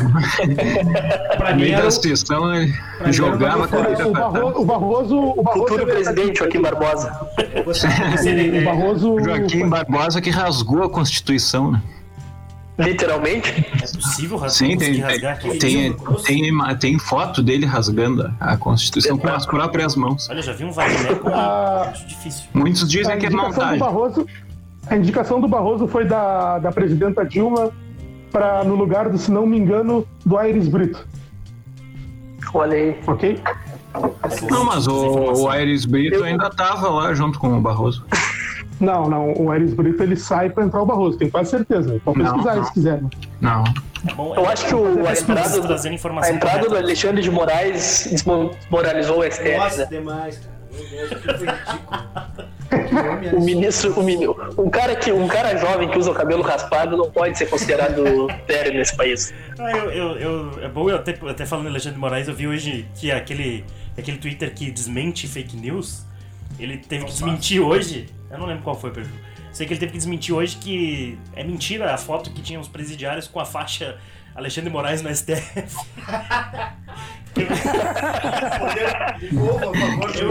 Eu, imaginei os bandidos escrevendo, tá, a gente precisa escrever uns bagulho aí no meio da nossa Impacto, revolução. impacto. Tem impacto, tem É, impacto. cara, isso, E aí, só sobre isso. ele, eu até queria perguntar, até queria perguntar pro Felipe, mas parece bem arbitrária também essa decisão de proibir o Ramagem de ser o, o diretor-geral da PF, né? Totalmente. É um absurdo que o STF se meta num negócio que é constitucionalmente dire- é, de atribuição ao presidente da República. Não tem nenhum, não tem nenhum indício de que o Ramagem. Quer dizer, há indícios. É, não tem nenhuma prova contundente ou evidência contundente de que o Ramagem está entrando lá para barrar alguma Mas investigação. tem a foto dele com o Carlos Bolsonaro no Réveillon, que é mais prova do que isso, rapaz. Ninguém passa Réveillon com gente que não gosta. do Carlos Bolsonaro. O Tony da Lua. Sabe? É, é que, ó, Eu acho que cria um precedente muito perigoso. Pô, e, o, é um e o cara precedente- tá, e os caras estão com umas gostosas na foto, né, meu? Que merda. Tu sabe que esse relato da, dos presos comemorando o Alexandre de Moraes me lembra muito da, da série O Mecanismo. Que tem uma cena que os presos comemoram que o processo subiu pro STF. E viu eles gritam nas suas celas. Me admira muito o Felipe Domenech ter assistido o mecanismo. Olha, parabéns. Assisti toda a primeira temporada. E eles eles estão cada um numa cela, tá? Você vai ver como é absurdo. Só uma pessoa por cela. Civilizado. Tá cada um numa cela, um do lado do outro, e aí começa a gritar, subiu pro STF! E os outros, aê! Olha, parabéns. Como é que é Talvez o a cena mais né? absurda do audiovisual. O Zé Padilha tá Ah, parabéns. Zé Padilha. O José Padilha. Eu não sei o que aconteceu com o Zé Padilha, porque ele criou um, todo um universo super inteligente com Tropa de Elite, né? Pra quem entendeu do jeito certo. E aí ele simplesmente ele inventou, ah, vamos, vou criar uma série aí que. pra bagunçar a cabeça do brasileiro, que ela tá muito arrumadinha. Porque ele simplesmente. E Cara, isso É, a- assisti a série, mas eu sei que ela tá toda. O José Padilha. O José Padilha pegou aquela frase dita pelo Jucá, que era um acordo Ah, com o Supremo, Sim. com tudo, e atribuiu ao Lula. Isso é muito. E disse que era liberdade poética dele. Nossa, cara. É... De patético. verdade, poético. Ele simplesmente levou pro outro lado a É, frase, ele né? simplesmente mudou toda a história. Exatamente. Tipo. É a liberdade poética É como, é, como, é como fazer o, o reportagem do título mundial em 2006 e botar o Grêmio campeão. Exatamente. É. O Zé liberdade poética, fazia- velho. Então, O Thiago, Fazer o o legalidade. Thiago levantou a taça e. Fazer legalidade e botar o, o, o cara, o Leonel Brizola como ditador. É. A ditadura querendo. Verdade É. poética, total. Todo, todo Fantástico. filme aparentemente retratando a realidade, aí tem um plot twist ali que na verdade era ficção. É porque essa série, basicamente, ela meio que tenta retratar a realidade, né, Felipe? Tu que assistiu, tu pode dizer pra gente, porque eu não assisti. E aí, simplesmente do nada, ele. Caiu. Foi, foi o Felipe que caiu? Foi. Foi, voltou. Tô de volta. Filipinho. Filipinho, o nome Mas então, eu não assisti, então o mecanismo um dia eu vou. Não, tem que ter muita paciência. Eu vou convidar o Domenech pra gente. Cara, eu devo até dizer, meu, que essas, essas produções do Netflix, elas estão me cansando já. É, eu, eu cancelei a Netflix, Eu quero, então não eu quero mais. voltar. Tem bastante documentário agora. Eu quero fazer uma perguntinha aqui de novo aos meus queridos Felipe e Vitor. Se O Heitor, tu não quer legislativo. Não, é, é, eu, eu, eu cortei, tá? Eu acho que o. O Felipe tá tendo problemas técnicos que ele tá entrando e saindo da sala. no cabo da internet Ele dele. chutou o modem. Eu- Deu, voltou o Filipinho. A- A minha pergunta é se o legislativo ah, tem au- autonomia, ou, enfim, tem essa capacidade, com, ou está fazendo o, o Marcelo Freixo entrar com pedido para cancelamento da mudança do, do procurador da. Do procurador não. Diretor da polícia. Diretor querem. Ele- ele- eles podem entrar com pedido aí. Se vai ser procedente ou não. Até nós podemos entrar com pedido. Mas é um pedido tipo Sim. criminal ou ele pode tentar barrar sua anulação? Não, acho que ele foi meio que na, na, na politicagem ali. Ah, sim, sim. É, foi total. É, no caso, o Congresso não tem autonomia nenhuma pra isso, né? O Congresso só pode fazer um requerimento, no caso. É porque eu fiquei Isso. surpreso. É, qualquer um, qualquer um poderia, né? Sim. Ele fez que pode como fazer, na um verdade. representante ali, bonito. O que pode fazer, na verdade, é uma nota de repúdio. Que aí Pode virou lançar uma nota de repúdio. É, E hoje no Brasil é. Aí vai resolver o problema, rapaz. Aí vai dar tudo certo. Vem, vem com tudo esse Claro. lance da nota bonita, com uma fonte É, bem, não- bem vistosa. Não tem repúdio suficiente na- na- nas notas. Eu, eu, eu, eu, vou, eu enquanto, enquanto membro do Centro Acadêmico de Jornalismo da UFPEL, vou defender as notas de de repúdio. Acho que elas são importantes para a democracia. Então, Sim, mas tem que, É, ter, eu acho mu- tem que ter muito Então, repúdio. é, é muito bom fazer uma nota de repúdio. E elas são É por isso que importantes as para ressaltar, para ressaltar a tua opinião, né? Tipo, eu repudio Sim, sim, sim. isso aí. Aham. Isso, É exatamente. interessante. E aí, no caso, no caso, eu dava a minha opinião como se fosse do Centro Acadêmico de Jornalismo. Então era muito bom. é, depois que eu, que eu lançar esse episódio do Pitada, eu vou lançar uma, logo depois uma nota repúdio, porque eu tinha preparado todo um conteúdo pra um assunto que vocês disseram que iam falar, e simplesmente a gente ignorou pra totalmente, quer dizer, não totalmente contrário, porque envolve um pouco de política, mas aí eu perdi totalmente o conteúdo, então esse podcast nem vai ter. Eu Eu- vou fazer o gancho. Eu vou fazer o gancho então. Então Eu vamos falar sobre o Caio Ribeiro agora, então. Pode, muito. Mas o Sobre cara, o que vocês acham de Last Kiss pra transar, se é uma boa música ou não.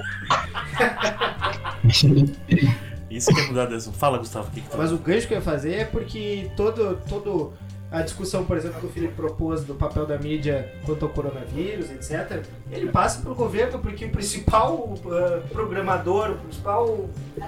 Como é que eu vou dizer? o- A fábrica das fake news vem do governo. Então, o que a gente falou tá totalmente dentro do assunto, que é o fabricante da- das fake news quanto ao coronavírus. E é o principal culpado por hoje o Brasil estar no estado que está meio à pandemia é a, a comunicação que o Bolsonaro resolveu ah, a- a- aderir, que é a de, de, de queimar a própria mídia, né?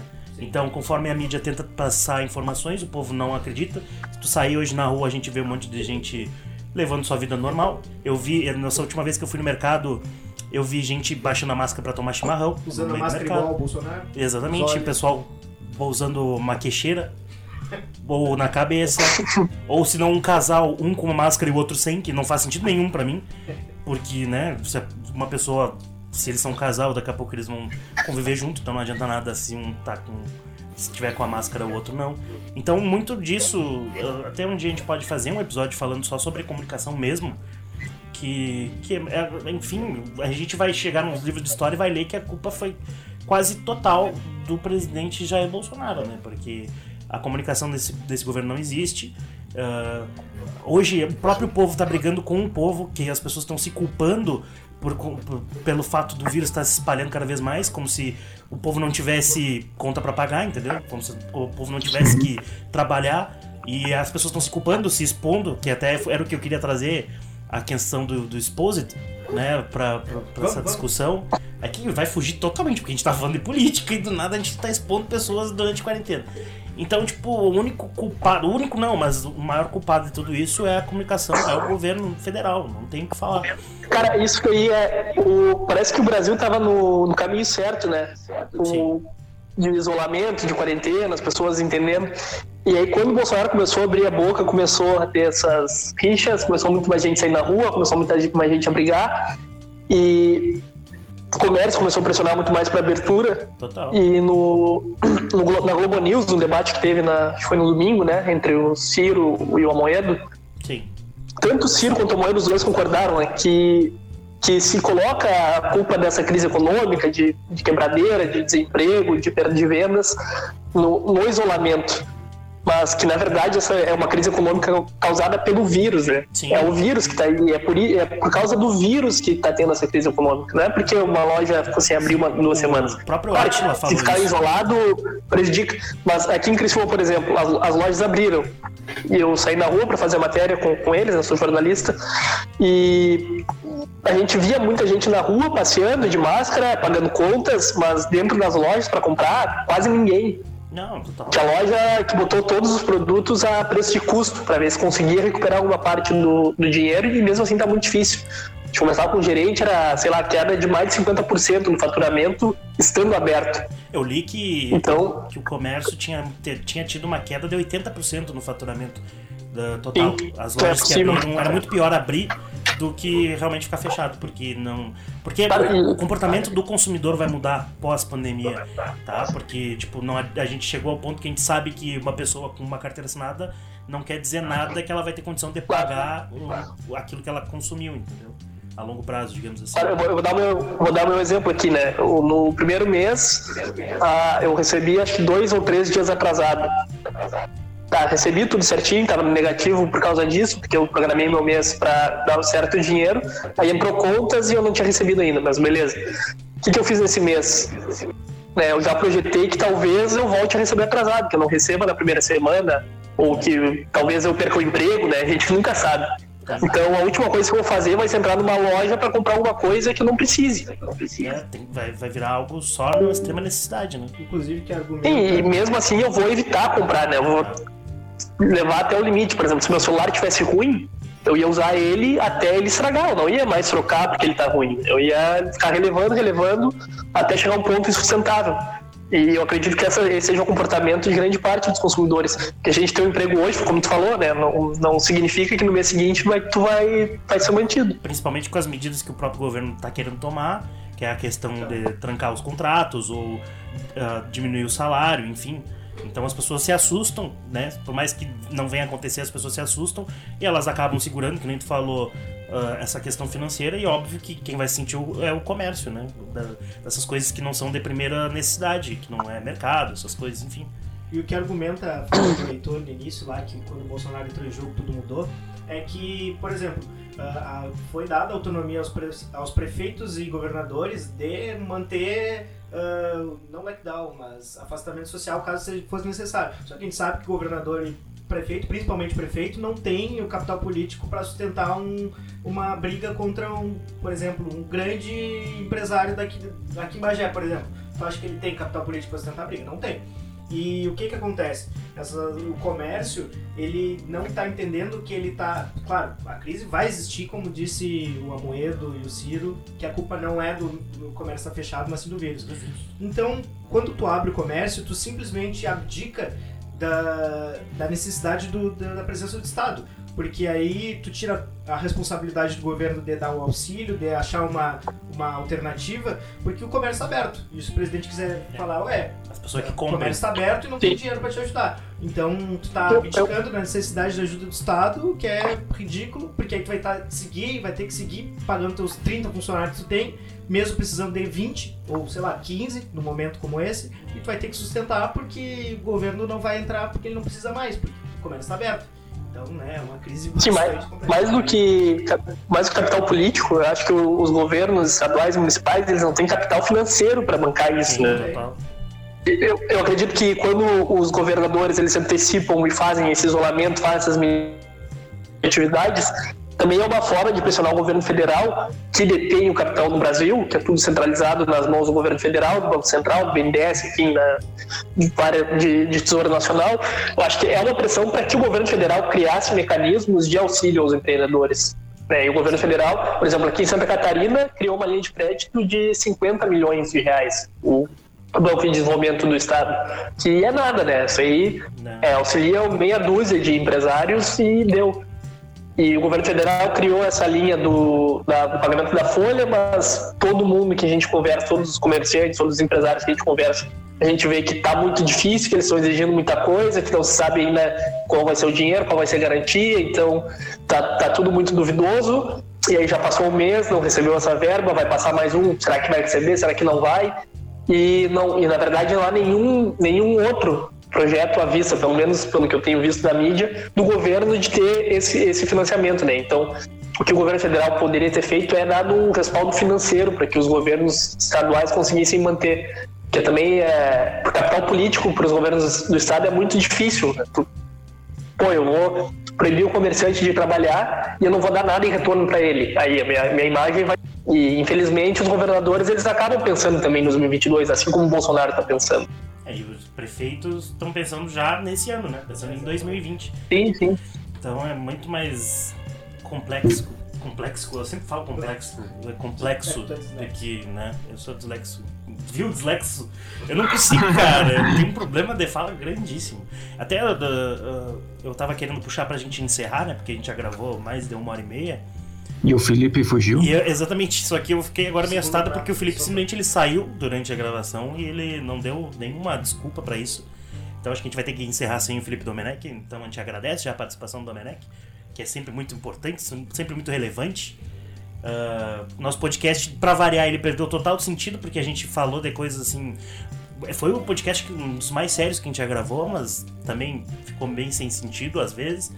Eu até agradeço vocês por terem trazido essa essa pegada mais séria pro Pitada, porque daqui a pouco isso aqui tá indo pra faculdade, pro pessoal estudar. De repente é um assunto sério. Vai pra nada. Imagina. Exatamente, então. Menos o início, né? Não, o início ali eu acho que. De repente o início ali vai afastar um pouco do público, mas não tem problema. Mas de repente vai ser mais estudado ainda. É, verdade. Então, Uma, é, num curso de psicologia. eu, acho, eu acho importante, eu acho que seria bacana se fizesse isso.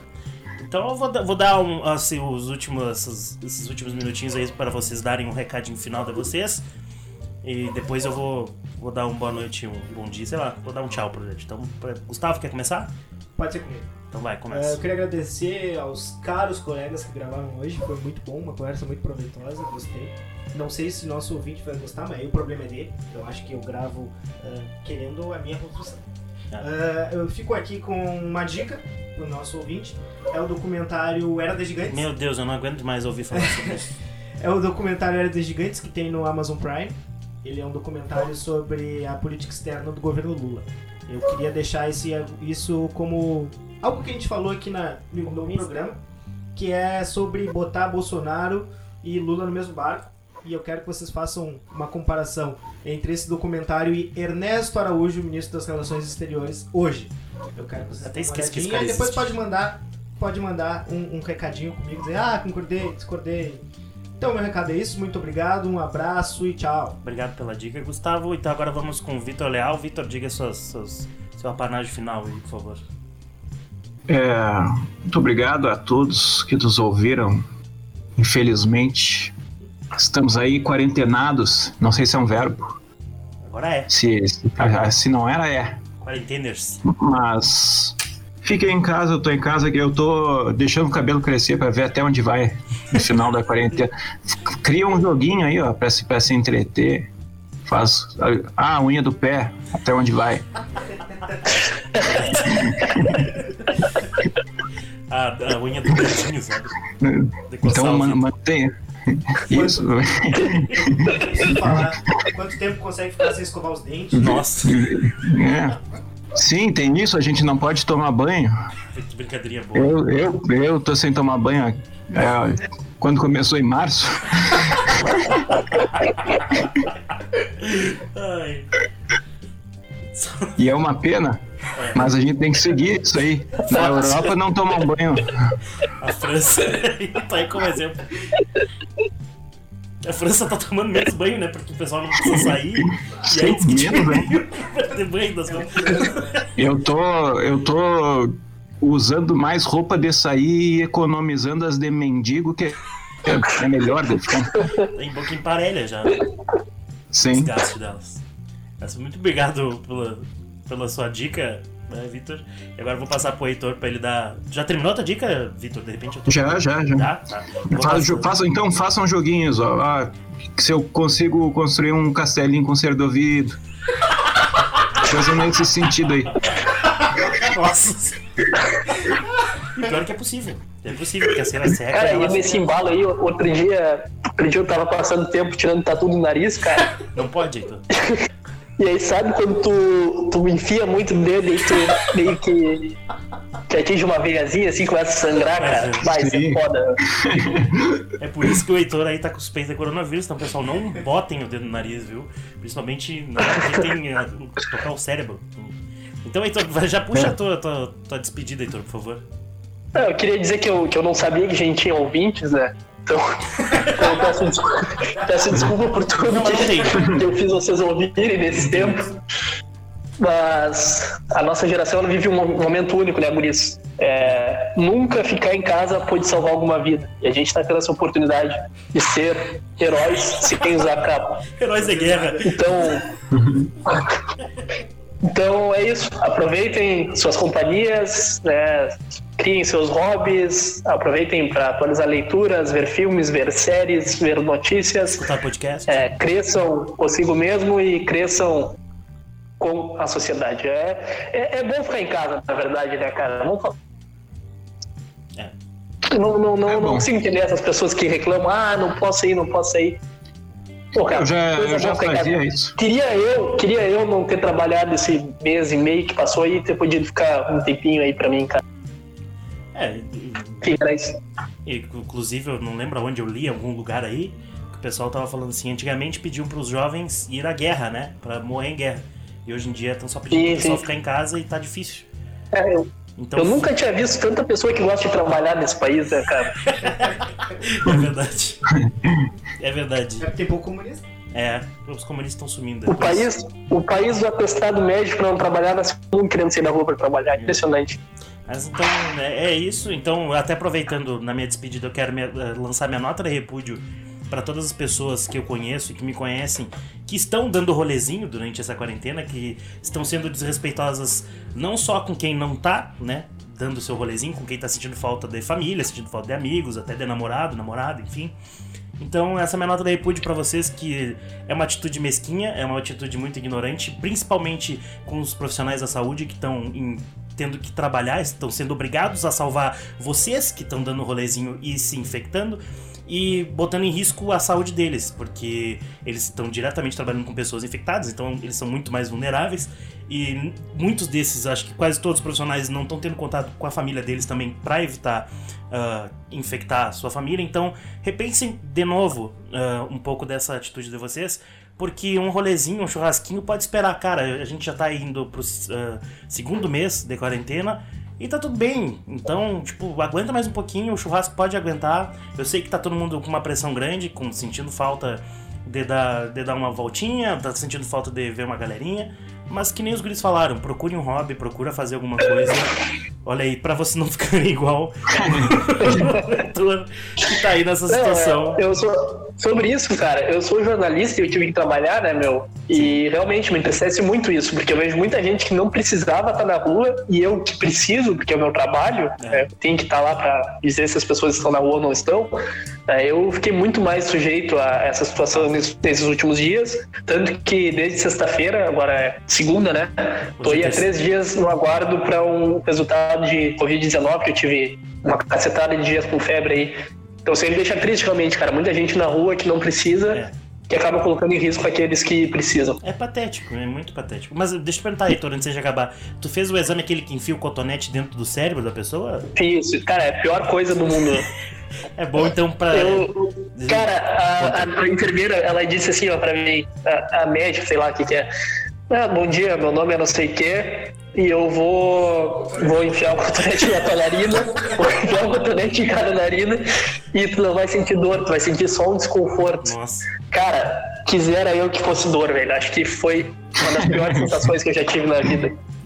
E é nas duas narinas? É, é, e parece que é um. Sim, aí ela enfia e ela dá uma giradinha ainda pra ah, coletar o. o a, a, sei lá, o ganho, né? O que, que ela pega ali. Eu acho que eu não e, consigo. Pare, cara, parece que ela tá colocando um ácido, assim, tá escorrendo tudo por dentro. É, é uma coisa séria que eu não desejo pra ninguém. Então, com esse relato do Heitor, a gente termina pra você. É, é bom a gente também... essa verdade. Fala, fala, Vitor. Queria fazer um anúncio que uh, no final da pandemia vai ter um churrasco do Vai. E todos os ouvintes estão ah, convidados, principalmente aqueles que a gente enviar os dados e a localização. Verdade, vai ser Olha um aí, com 13 pessoas mais ou menos. Por aí. Uma nota de repúdio pro Felipe também, né? Que saiu antes. É, é importante. A gente podia imitar a voz do Felipe agora dele falando qualquer coisa. Queimasse, queimasse o filme dele. Não que ele tenha um filme que não tem. Por noite, eu acho... eu acho que tu faz uma nota de repúdio no Twitter de 240 caracteres e a gente dá RT cada um. É, vamos fazer isso. Isso. Eu, a gente exige que o Felipe venha ao microfone explicar por que ele saiu. Mas então, fica aí o relato do Heitor. Então fiquem em casa, pessoal. Como a gente já falou, a gente vai. Não peguem coronavírus. Não peguem coronavírus, não passem coronavírus. A gente não precisa mais explicar aqui, né? Porque tá passando na TV, tá passando em tudo. O meu Twitter é só coronavírus, é, a internet é só coronavírus. Então vocês sabem de toda, toda a preocupação, de todas as questões que você tem que fazer para se cuidar. Então se cuidem, escutem Pitada, compartilhem o Pitada, sigam o Pitada, sigam os guris nas, nas redes sociais. Provavelmente vai estar. Tá o, o Twitter deles aqui na, na, na descrição do, desse episódio. Uh, provavelmente semana que vem a gente volte, de repente com outro assunto aí. Se vocês gostarem, então vocês podem voltar a ouvir e tudo mais. mas aguardem que a gente vai estar de volta. Espero que tenham gostado do episódio. E um grande abraço para todo mundo que aguentou ficar ouvindo esse monte de babaca falando coisas. É um beijo. é isso.